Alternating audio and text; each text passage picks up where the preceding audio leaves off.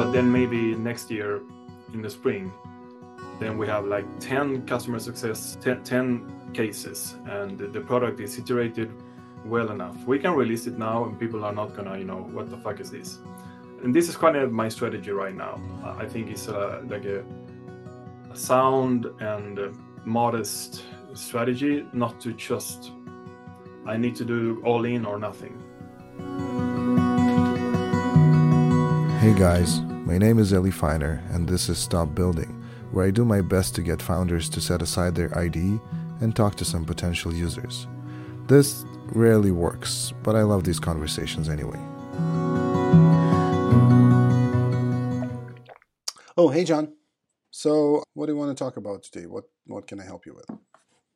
I'm quite focused on what I think I need, and the reason I reached out, I saw your profile and what you wrote, a couple of stuff, and this has got to be my major blocker, is that because I'm not a developer from the beginning. I was in the military for a million years, and then I switched to IT and started doing my own stuff. So yeah, but I don't have this business school background and, you know, building a company and raising money. I know what it is, but it's like I have these blocks, and I'm working full time. I have a family, I have small kids. So this transition that I have is, I cannot just go all in, you know, to start. So what I'm looking for right now is people with experience that has done this transition from developer to marketing in this case.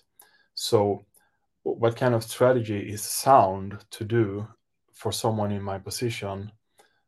Because it's so easy to say, yeah, do this and do that, but we are all different, right? So we have different risk-taking and resources available. So it's so easy to say, yeah, do this, do marketing, do ads, but I'm alone right now. I'm building a super technical platform that requires a lot of design and development. And integration is not a tool that everybody can use. It has to be implemented and people have to be trained on it, like live shopping and all that stuff. So how would someone who's done this before transition and start, you know, marketing this? Because this is what I need to do right now. What my objective is to do more pilots right now. The MVP is ready. It's live. We have good customer cases, we have traction in, well, the user are using it, but this is not like a free tool that, okay, sign up and use it. It's more like implementation that you have to do. So how could someone like me market and start building my brand and start, you know, doing the organic content that gives me more leads, right? So that's what I want to do. I want to start making more content in a non-salesy way. Yeah, don't we all? Yeah, so... yeah. I think it's possible, but I think it's easy to see it. People who have put in the years, and you want to make it in weeks or months, which is not possible. Yes. So I'm all for experimenting and doing, and I'm posting, even though I don't get any likes. I have to, you know, start building the flywheel of creating content. Okay, so there seem to be at least two questions there. One is the question of transitioning from being three questions, because the first question is, how do you transition from being a software developer to kind of more of a business entrepreneurial mindset, which is an awesome thing that you recognize that it's not the same thing. Not everybody does, but those are very deeply different views of the world. So we'll talk about that first. The second thing is, how do you do all that while mitigating the risk of, you know, having a family, having a job, requiring income, and managing time to allow for that to happen. And the third thing is, how do you kind of scale your marketing? So you're saying you have a few cases, a few case studies where people are using your software. How do you scale that so you can attract more and you can build more? And from the sound of it, you would like to do it without spending too much money on that, which is one approach, without hiring too many people, then do kind of sales and integration, which is the other approach. And how do you manage the growth of your company as a solo, despite having a product that requires integration, some hand-holding? It's not like a download and install kind of thing. I can't answer the first two questions without understanding anything about your product. Yeah, I assume that. That's what I like to hear. I mean, is this something we can dig into further? And it's not, I'm not looking for a quick win. More like, let's see, let's have a chat, you know? Okay. So let's just start with the first question, because I definitely believe that the transition is the hardest thing, the most important thing. And in a lot of ways, if you manage to make a transition with a product that didn't succeed, then it is still a success. Yeah, yeah. If you become a business person, if internally you change your mind from being an employee and an engineer into a business person, then whatever you do next becomes much easier. Yeah. And the transition is primarily from focusing on solutions to focusing on problems. So you didn't start, as far as I can tell, you didn't start out as a software developer coding from when you were 11 or 12. So it might be a little easier for you. Do you remember a time where you couldn't code? Yeah, sure. For many years. Okay. Well, that's important, because, you know, I started coding when I was 11 years old. So I started coding when I was super young. Okay.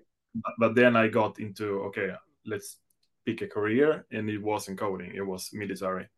So it's more like I always had it in me, coding. What did you do in the military, by the way? Because I spent some time in the military as well. It was like reconnaissance. Gotcha. Okay. So small teams, reconnaissance. So quite the opposite, but, you know, problem solving and all that stuff. Yeah, yeah. So problem solving is actually the biggest problem that engineers have, because what we typically do is we see a problem, identify a problem, and our mind instantly switches to looking for solutions. Exactly. So what happens is, we don't spend enough time in the problem space. We don't spend enough time talking to people, understanding how they see the problem, how they think about the problem, what they say to themselves, what they don't say to themselves, all of these things that are just so foreign to us. Like, we see a problem, we understand a problem, this is the problem, I'm going to solve it, and then we build a solution, and then people don't kind of want to buy it. And the thing here is, it's not that the solution isn't good enough, is that we don't necessarily talk about it in the right way. So wait a second, I just want to give you an example here, because as you can see, I'm bald. I don't have any hair on my head. Well, I solve some. And conceptually, this is a problem, right? Like, most men would like to have hair. I do not have hair. Therefore, I would like to have hair. Therefore, I should want to buy hair products that will grow hair on my head. Mm. But personally, I don't consider it to be a problem. First of all, all of the men in my family have always been bald. It's kind of part of my identity. I started shaving my head way before I had to. It was just the thing that I joined the military when I was 18. That was the way I was there.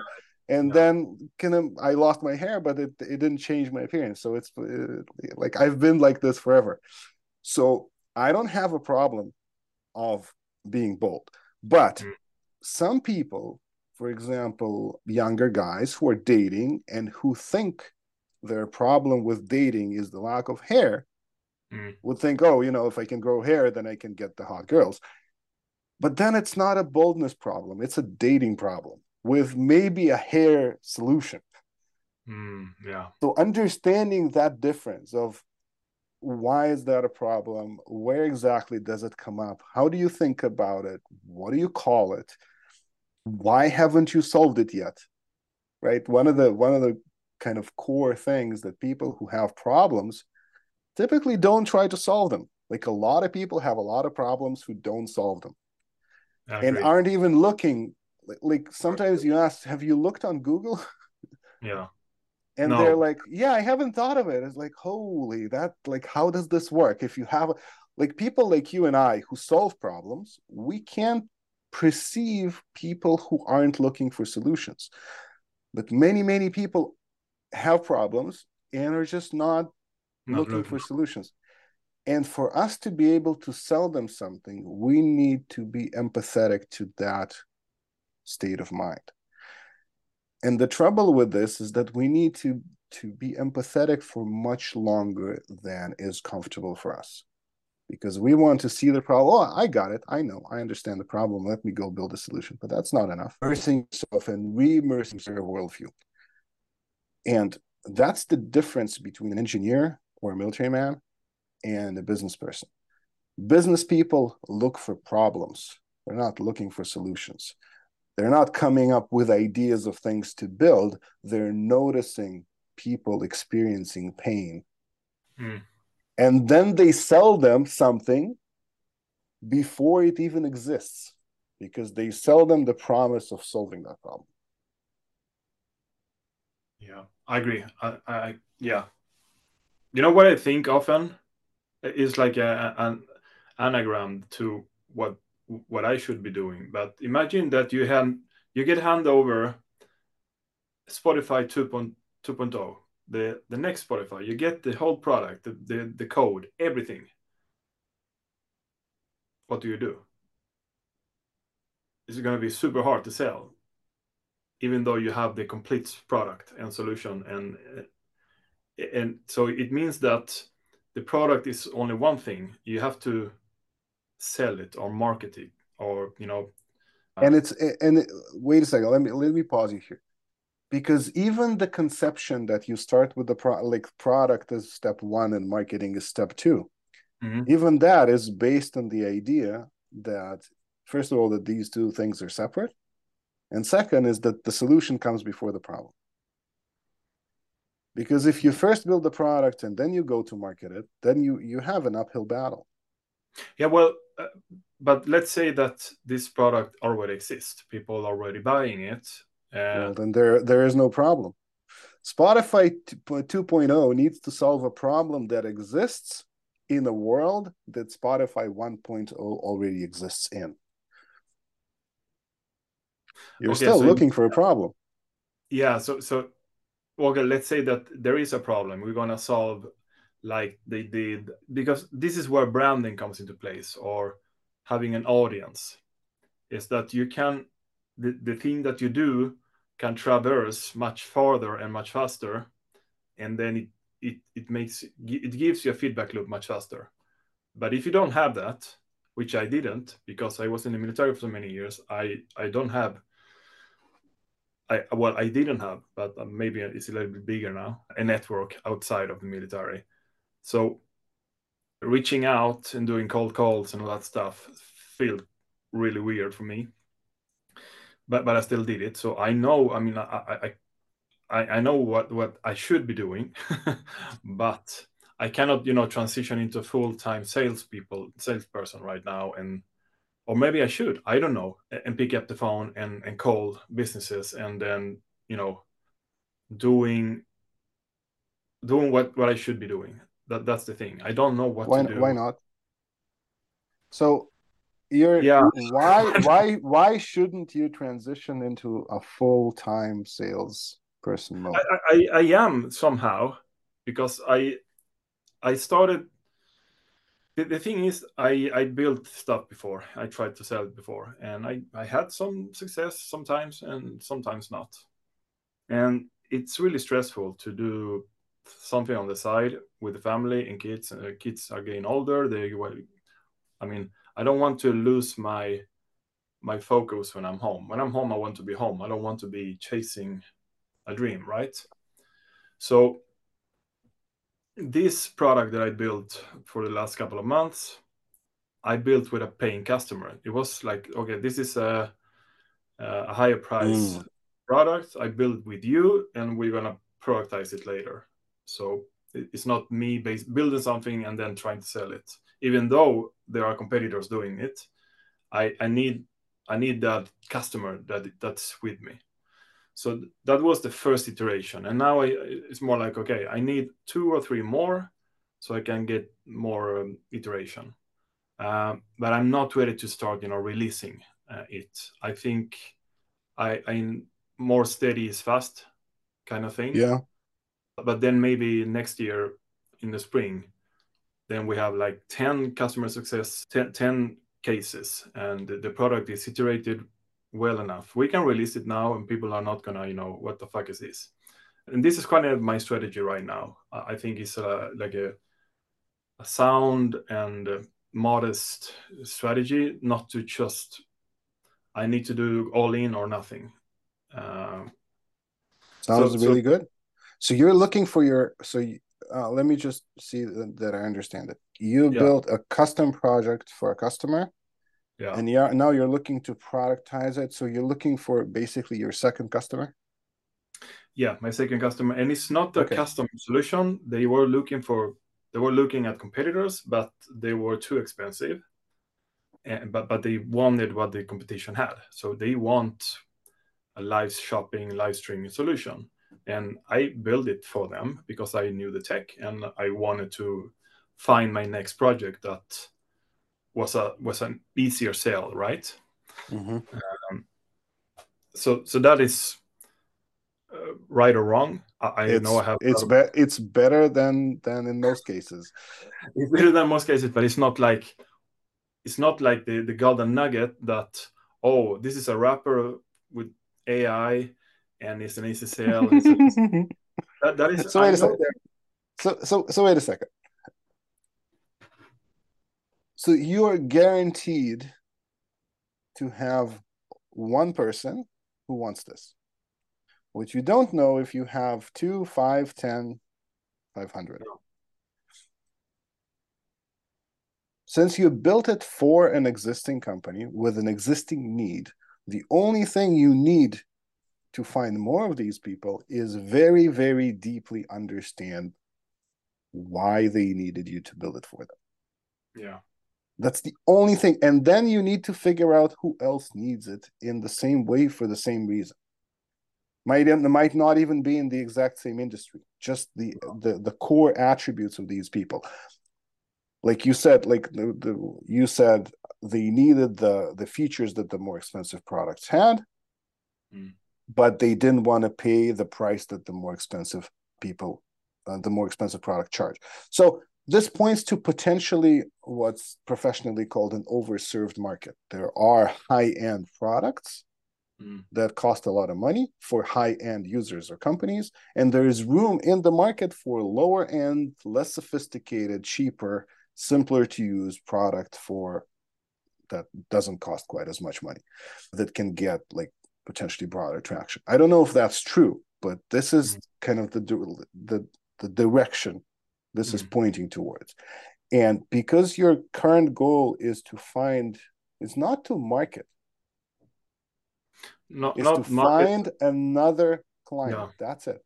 That's like the short-term goal is to find another company just like that with the same needs, the same problems, the same incentives.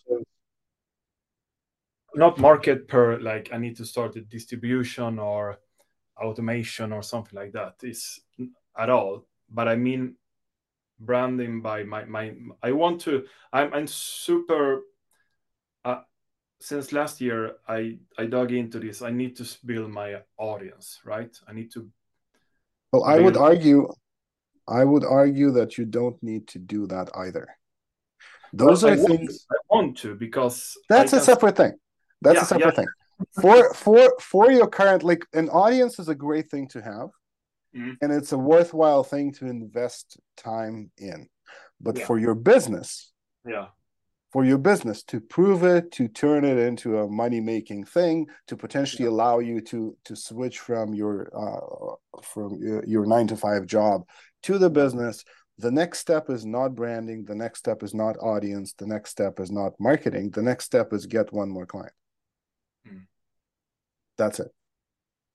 And it's going to be the next step for quite a while, because you get the second client, the second paying client, then you get the third client, then you get the fourth client. And once you get, I don't know, depending on the industry and how it works, you get 10, 12 clients, you have enough case studies, you can start doing some marketing, you also understand how and why people buy it. Mm. And even then, really deeply dependent on the kind of product you're building and the kind of audience you're in. Personal brand and social media marketing may or may not fit into that. It sometimes does, it sometimes doesn't. But like you yourself noticed, it's a very long-term play. You can't say, oh, I need social media presence and branding in order to sell my product. No. You know, you start building it today, it's going to you're going to get there in 3 years. Yeah. What you're doing in the meantime. It's not a short-term strategy, I would say, either. And I think that maybe I got locked too much. Wanted to do two things. One is a long-term strategy for myself. Exactly. And the other is a short-term for the business. Yeah. Exactly.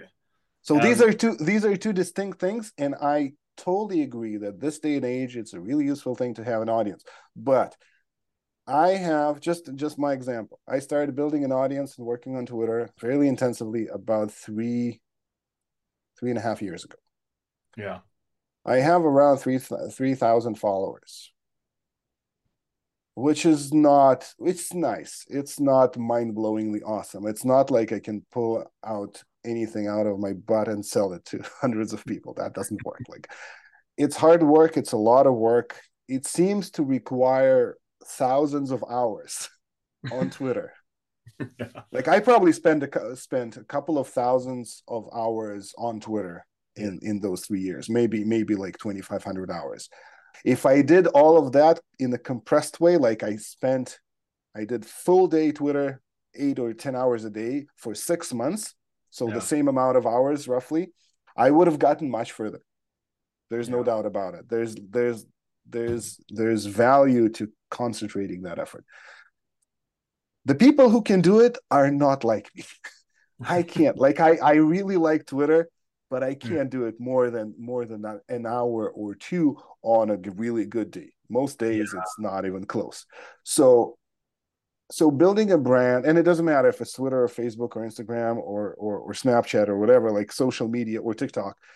Wow. So building a brand on social media is just an incredible amount of work. Yes, it is an incredible asset to have. Yeah. But when Twitter changed, when Twitter shifted from being Twitter to being X, and the algorithm changed in a way that most of my followers don't see most of my tweets, I lost about 90% of the value of that awesome asset that I had. That's just weird. Like everyone else. That is why it's you cannot put your business on it. It's more like a low-hanging fruit you can have in the future. For a new opportunity, maybe. Well, you can, but it's like the game changes, right? So it's like, so for a long time, building an audience, building a number of followers was a really valuable thing.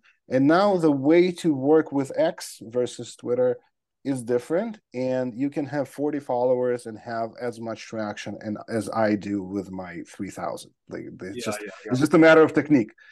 So building a following is not that important anymore in the context of X. But it's even less important if you have, like you do, a product that you built for a problem that exists, for people who you can talk to in depth to understand what the problem is, and also to understand where are more people like them can be found. Got it. I am doing that. Is, not like which okay, is, I am reaching out through my warm leads. No, I don't mean that. I mean your actual client. The people who bought, who you built it for, are the doorway into this world. Other people are not quite as good a doorway. How do you mean? So, okay, let's talk about your product. What does it do, and what is this company you build it for? Can you talk about this a bit? Yeah, sure. Okay. But yeah, so the brand is an e-commerce men's product, fashion, not fashion, but grooming products. Mm-hmm. So they have their own products, but they are resellers for other products as well. Okay. So they have e-commerce. They have 2 retail barber shops, and they focus a lot on, you know, quality and expertise, right? Okay. And they want to increase their e-commerce side of business, and they want to focus more on creating content and offering a personal experience online, similar to what you get in store.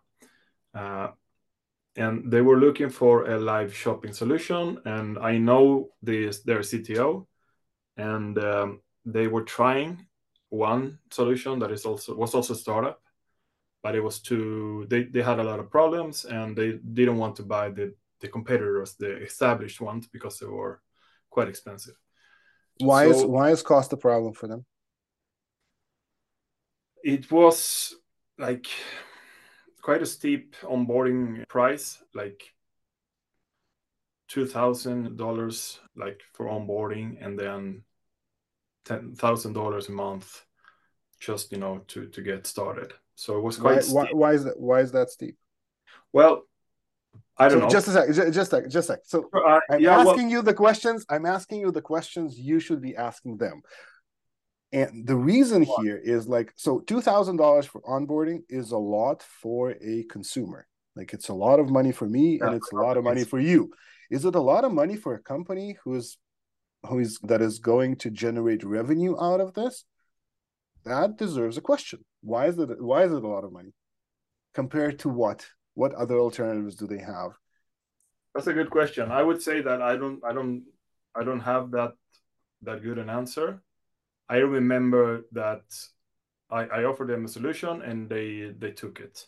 So their motivation was more that they maybe didn't feel that they wanted to pay so much upfront before they see their return. Maybe, I don't know. It is it's a channel. Like live shopping, live streaming, video commerce is a channel that you build. So it's like building an audience or building a new presence on a new social media. You have to invest quite a bit of time and create content, and, you know, for sure, it's not like a ROI that you can measure quite immediately.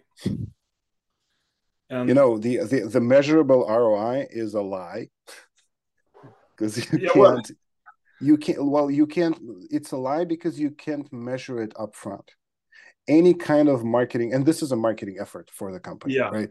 Any kind of marketing effort requires a significant expense upfront with very questionable results promised, because no marketer, or most marketers, can't and won't and never will promise any results, because the results depend on so many variables that there are that are out of their control. It's always a risk.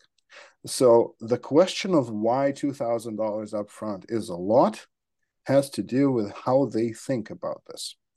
The reason that I'm finding this very curious is that if they actually paid you full price to build a custom solution for them, the actual full price, this would have been tens of thousands of dollars.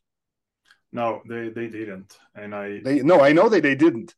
But if they did, if they hired you to build something special for their needs with their spec, and you charge them, you know, full hourly price for the project, this would have been what, $20,000, $30,000, $40,000, $50,000, probably not less, right? Yes. Because that's how it costs, right? Yeah. So if So they basically got you to build them something custom for cheaper than $2,000. Well, it's not the I own everything. It's not that I have. No, I know. I don't. Sure. Of course. But yeah, it's SaaS. You're taking on the risk of being able to sell that SaaS to other people. Yeah, sure.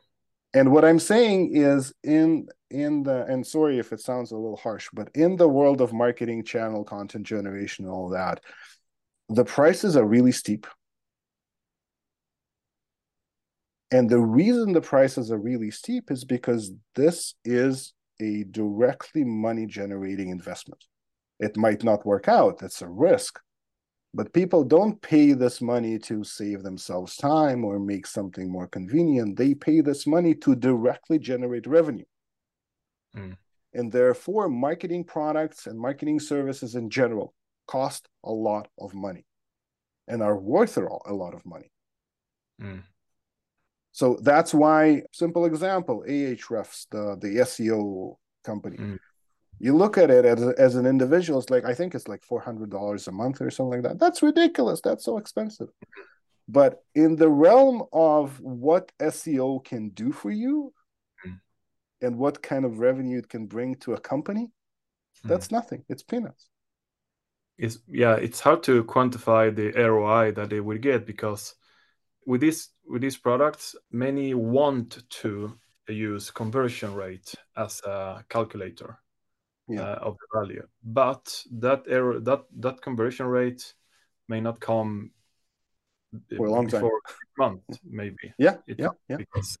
And also, it depends on many other things. It depends on the quality of the content. It depends on your market. It's very hard to predict. And what you're doing in marketing is you run experiments. So going back to, I don't want to veer too far off, but understanding why they need it.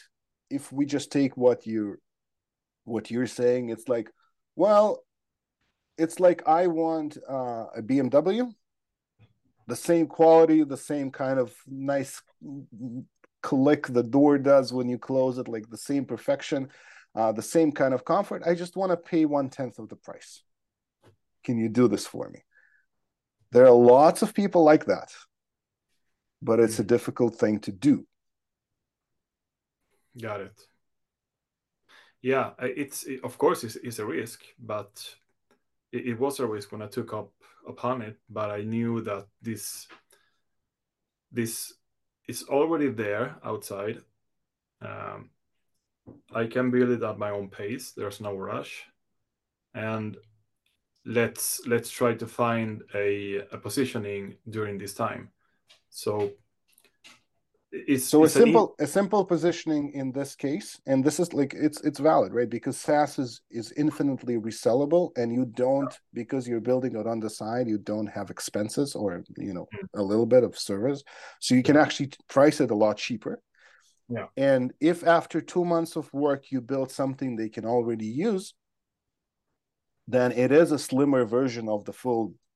Fully built product that people sell for $2,000. So you do have a natural positioning here, which is basically, sorry for saying it in a such a direct way, but it's like it's a crappier and cheaper version of X. Yeah, which is valid. Yeah, which is it's valid. I'm alone, right? So the other competitors have teams. So exactly. So it could be a crappier and cheaper. It could be a simpler and cheaper. It could be a reduced and cheaper. It could be a reduced and cheaper. And I'm also a really nice guy to work with, which is really useful. Yeah. And you talked about your personal brand, and it's but the question is, in why did this particular e-commerce shop wanted a cheaper solution? Is that a philosophy thing? Is this a size thing? Is this a stage thing? Is this about them transitioning from being a physical service to being an online service and them comparing online services to what they're used to paying for, I don't know, ads in newspaper? Like, where does this desire to pay less comes from? Is that their mistrust in technology? What is actually going on there? I mean, I think they've grown since we started, but I remember when I talked to CTO, and they use other kinds of tools, and they are far more expensive than a live shopping solution. And he's always like, we don't have a choice. We have to buy this, and it costs $500 a month, or $1,000 a month, with a $4,000 in upfront cost. So obviously they are not shy on spending money on SaaS applications. Just on this, yeah. But this one was, I mean, they had a pilot with another startup that had a different price model. They were super cheap. They didn't take anything up front. They just took a commission for each sale. A higher commission, yeah. Yeah, well, like 5% per purchase. That's not very high. No, well, you know, Gumroad takes 12. Lemon Squeezy takes, I think, up to 20. So 5% is not a lot these days. It's not a lot. I don't know where they're at, but they were doing a crappy job at it, and I saw an opportunity, of course. And I know that this is a long-term investment in this kind of product. It's not like a tool and then it failed. I think so. The churn should be lower. Like, once they integrate it, and once they have it in.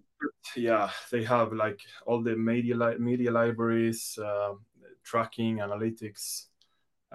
It's not something. This is a really important point, because when what you offer is a long-term commitment, then whether it costs $500, $2,000, or $10,000 might not be as important as the fact that you're committing to something for a few years. And then that's why the prices are higher, because the level of commitment and the level of price need to match. So, for example, if I offer a year-long marketing course and it costs $200, there's a mismatch. Right? There is a mismatch between how much time, effort, energy, and just decision making commitment you will need to put in versus how much money you're putting in. Which means either I'm charging too little or asking for too much commitment, or something is off. Well, for this first customer, I obviously made an exception, and I think that I will not try to, you know, it's better to keep them happy. Be my first. Oh, I didn't mean to. No. But this is what my thing. I obviously I want to charge more. The problem is, what I'm stuck in is, maybe I chosen a product that is super hard to sell alone. That, you know, that's maybe possible. Requires a customer onboarding, a customer success, a sales. Process, and that's why I think I can do it, but in my own pace, one client at a time. Yes. Until, you know, okay, now we have 20-40 customers we can, and then you can switch. Yes. Yeah, for example, that's exactly the point. That's exactly the point for the long term. But what kind of activities are the most potential right now to get a hold on the e-commerce platforms to start? You need to. So it goes back to my previous point. You need to figure out who this is for and why it's the right thing for them. Yeah. And the only current piece of information you have is that you have one company that wants this. So the only source of information about who this is for and why they would want it is this one company.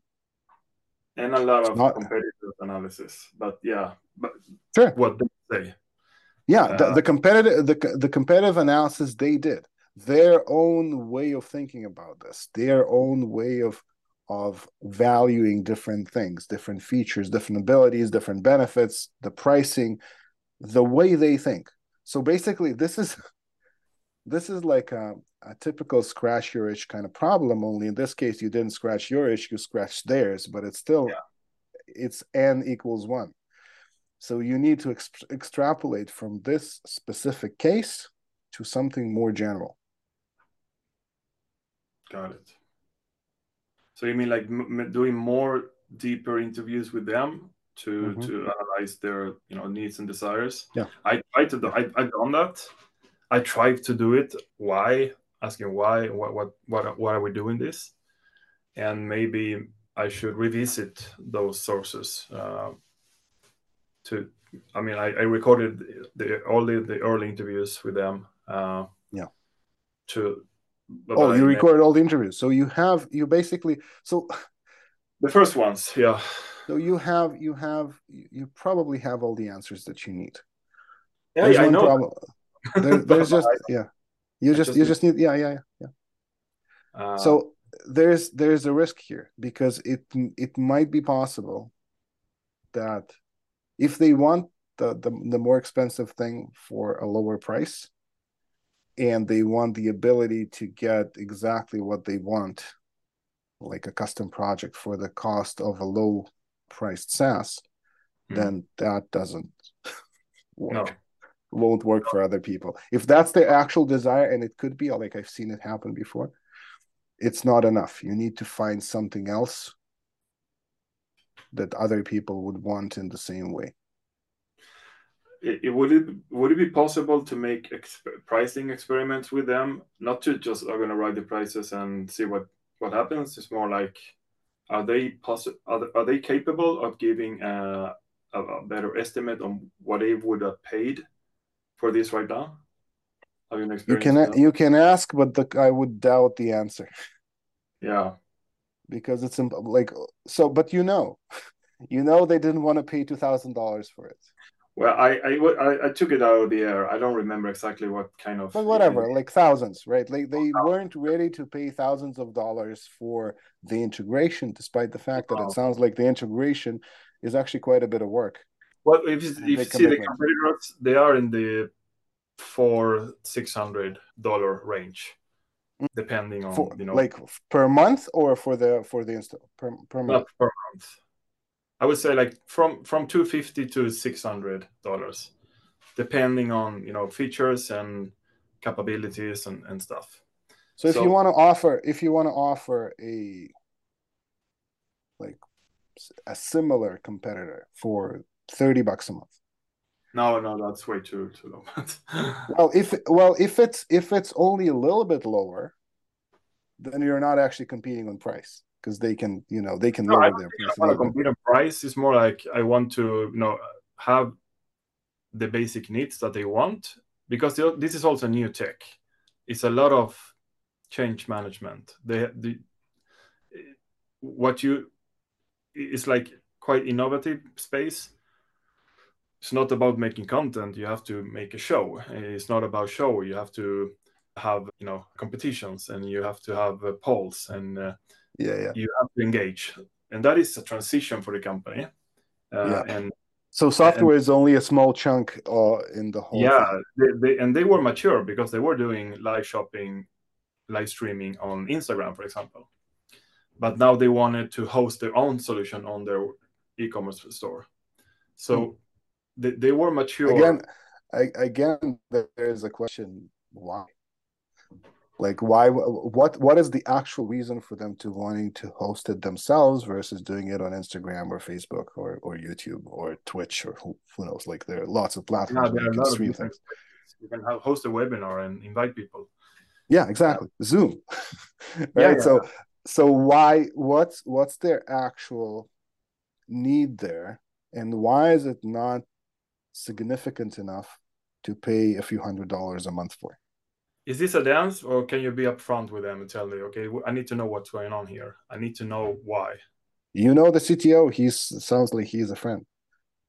Yeah, he is a friend. Well, I can ask him. And it depends. It depends on how you usually communicate with your friends. But I try to. Well, I think I think I got to speak with the CEO or marketing director, because it has to be part of the strategy. It's not a single person's need. This is a strategy. So the CTO is more technical.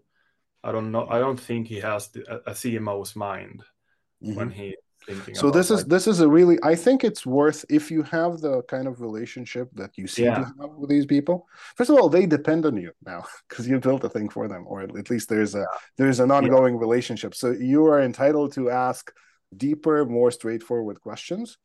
And the reason to ask them these questions, like, look, this only works for me if I can find other people who want this. Otherwise, I'm losing money, and this is the risk I don't want to take. So in order for you to get what I've built and for me to continue working on it, I need your help to find more people like that. So this means everything. Connections, understanding the what, where, and why are you making these decisions, understanding the business model, understanding the theatrics of it, because software is just one piece. Yeah, exactly. You're talking about a whole production. Yeah. Camera people, who knows, actors, script writers. I don't know like what the production entails, but it sounds like a big media production. It's not a guy in front of a, you know, Twitch streaming Minecraft on Twitch. But they are. It's not a small e-commerce site. It's a big one, but they have this whole operation, and then the question is, okay, so why do you need a custom thing? Why do even people need a custom thing on their website in the first place? It was like their e-commerce store is not a. I think we lost sound again. So, you know what? I want to ask you a question in a different direction because time is running out. It has run out. No, it's not. It's not because of time. It's because we've had some intensity in this conversation, and I want to ask you how you feel right now. What's like? Well, I feel I have more. I understand more that I need to be more hard on the getting more information for this customer, so I can reach out to the next one with better insights and motivations. Of course I've done a lot of tons of research and, you know, listening to competitors' podcasts. I know the drill, right? But and it's easy to try to ride that wave, but they have a totally different, you know, sales capability, marketing capability. I need to reach out personally, and I am getting traction, you know, going to meetings or, you know, people want to hear more about the technology, but so it's a slow process. But I definitely think that I need to be a little bit harder on them and, you know, weigh in that the situation that I will not be able to continue with this if I don't get help, you know, growing it to get more customers. So I need your help. And I put a large amount of hours and days and weekends and nights for this. So now they've done 5 shows, live shows. So it's not like, and they want to continue. So I feel that I should be able to, you know, get their CEO or CMO and, okay, listen, this is the deal. We need to work together with this one, and not be alone, you know. Try to be more with the customer and continue forward than to try to guess what they wanted and try to sell it to another customer. Yes. Something like that. And ultimately, if they don't want to help me or they don't have a reason, then maybe I shouldn't continue with this idea because it's going to be too hard by myself. Maybe it needs, maybe I need funding. I don't know. But obviously, it's out there. There are competitors. There are more competitors than it was a year ago, and content is king. So it's in the right, you know, theme spectrum, but it's also a sell that you have to do. So something like that. It feels that I have more understanding of what I should be doing and not focus too much on the branding stuff. Yeah, because that's a different story. Like you should do that, but not for this. Not for this. No, you're totally right. And, you know, to have a conversation with the CTO, with the CEO about this and the CMO about this, I would run the numbers to figure out how much this would have actually cost as a custom project for them. To get some, to have some, not leverage. No, this is yeah, because this is the actual, like, you didn't negotiate it ahead of time. No. This is basically what it is. Like, you put in whatever 100 hours, maybe more. All right. So if it's 100 hours at $100 per hour, which is not too high, right? Oh. That's $10,000. If it's $200, if it's 200 hours and it's $200, then it's about $40,000 that you've put in so far that they did not pay, right? And they paid. Yeah, they got it for free. Well, not for free, but they close to free. So they have gotten a lot of value, quite cheap. Yes. So yeah, of course, but surely this is a business, right? It's not a charity, and exactly. I wanted to continue with them. So, but what it sounds like, I should be able to not, you know, put them against the wall and help me. It's more like I need to work closer with you to grow this, and I need your help to do that, because I've given you so much, and I want to continue working with you. So, and in order to be able to, this is a different topic, which we can have a different conversation about, but this is basically a negotiation. Yeah. And you are starting the negotiation from a default position of what seems like a position of weakness. Mm. But it's not actually a position of weakness, because they need you. Very much. Software doesn't work without somebody maintaining it. It just doesn't happen. No. So they need you, and they're not paying you. They think they've convinced themselves and they've convinced you that they're giving you this magical thing, which is the code that you wrote, right? Which is it's nice. But if you pull the plug, then they're left with nothing again. Going back to Instagram, probably. Well, they have helped me, but in a more non-monetary way. Yeah, so, and not direct. And well, not direct, but indirectly, they helped me build and polish the product good enough for our new customer. Well, that's not them helping you. That's them helping themselves. They wanted a polished product too, right? Yeah. It's like, you're right, but it's a side effect of allowing.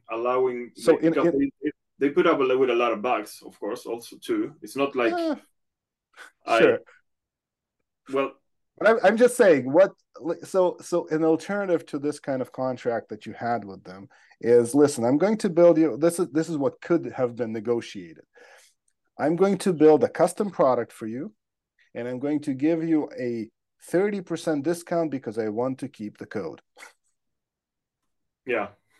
Not a 98% discount. Yeah. Right? That's what happened. Mm.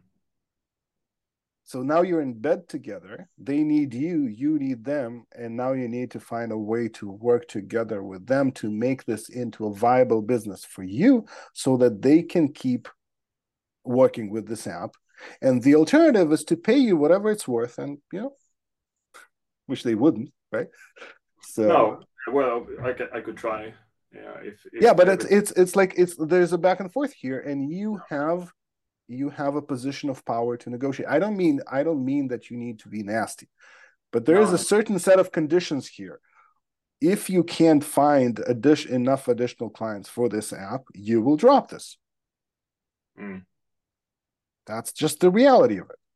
You're a solopreneur. If you try a project and it doesn't work, you drop it. You move on to the next thing.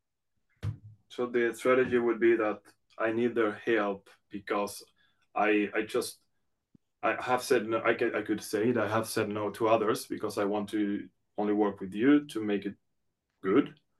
But the reality is that I will not be able.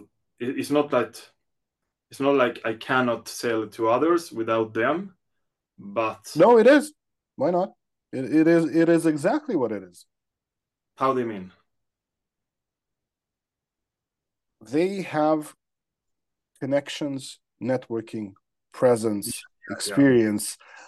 Yeah. A chief marketing officer. Yeah. Marketing budget, a filming crew. They have resources you don't have any access to. And they won't. Yeah, I haven't thought about it that way. They have tremendous resources they can put to bear to help you find clients. But the most important thing is the list of people they've worked with in the past, the list of competitors they may be partnered with in the past, other e-commerce brands that their employees worked for in the past. They just, the network itself is incredible. Yeah, I totally agree. And I've been talking to the CTO, and I know the CTO is not the out there brand building entrepreneur. CTOs are like that, right? CTOs are like you and me. But I know their CEO is quite the opposite, out there networking. So I think maybe I should, not sideline him, but I need to sit with the decision maker who has the vision and strategy forward, and build the next kind of relationship, not only software. Exactly, and it's a partnership. Yeah, a partnership. It is a partnership that they need and you need, and it only works if both of you are getting what you need. Otherwise, the partnership gets dissolved. So you lose a couple of months of work, and they lose their investment as well, in time, in integration, in direction, in marketing, whatever.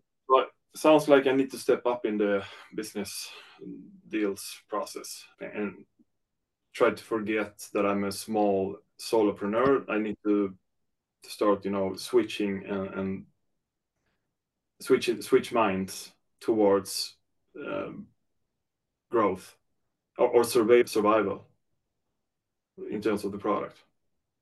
Not comfortable. Well, I like the challenge, and it's easier to accept it if you see it as a way forward, more clear now than before.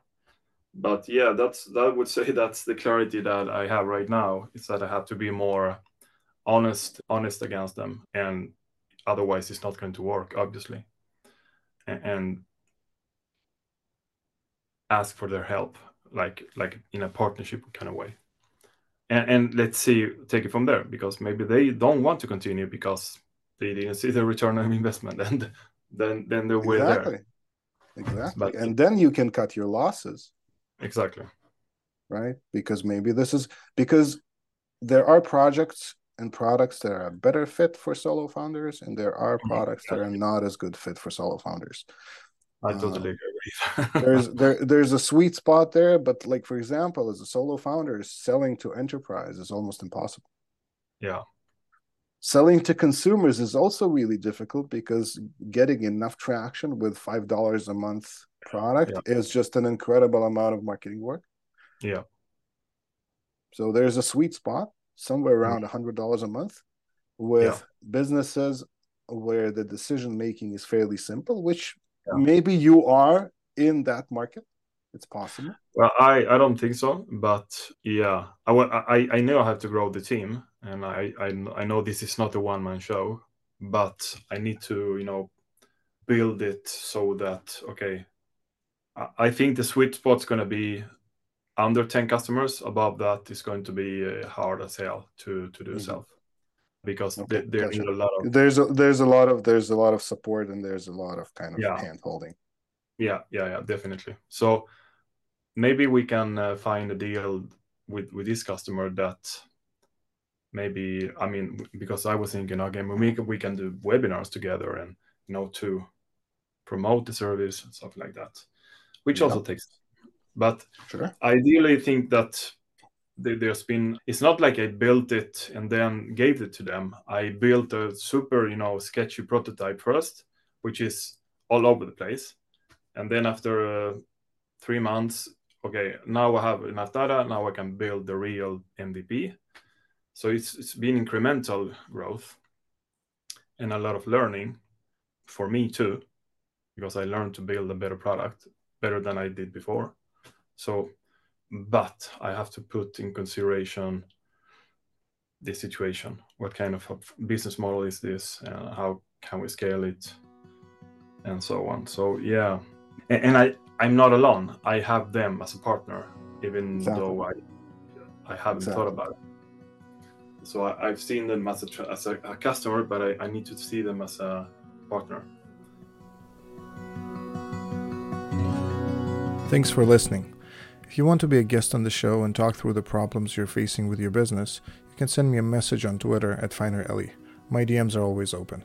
And if you're ready for some deeper work, I can actually help you find product market fit for whatever it is you're building. You can find details about how this works, how much it costs, and what I can promise you on my website at growthlab.so. See you next time.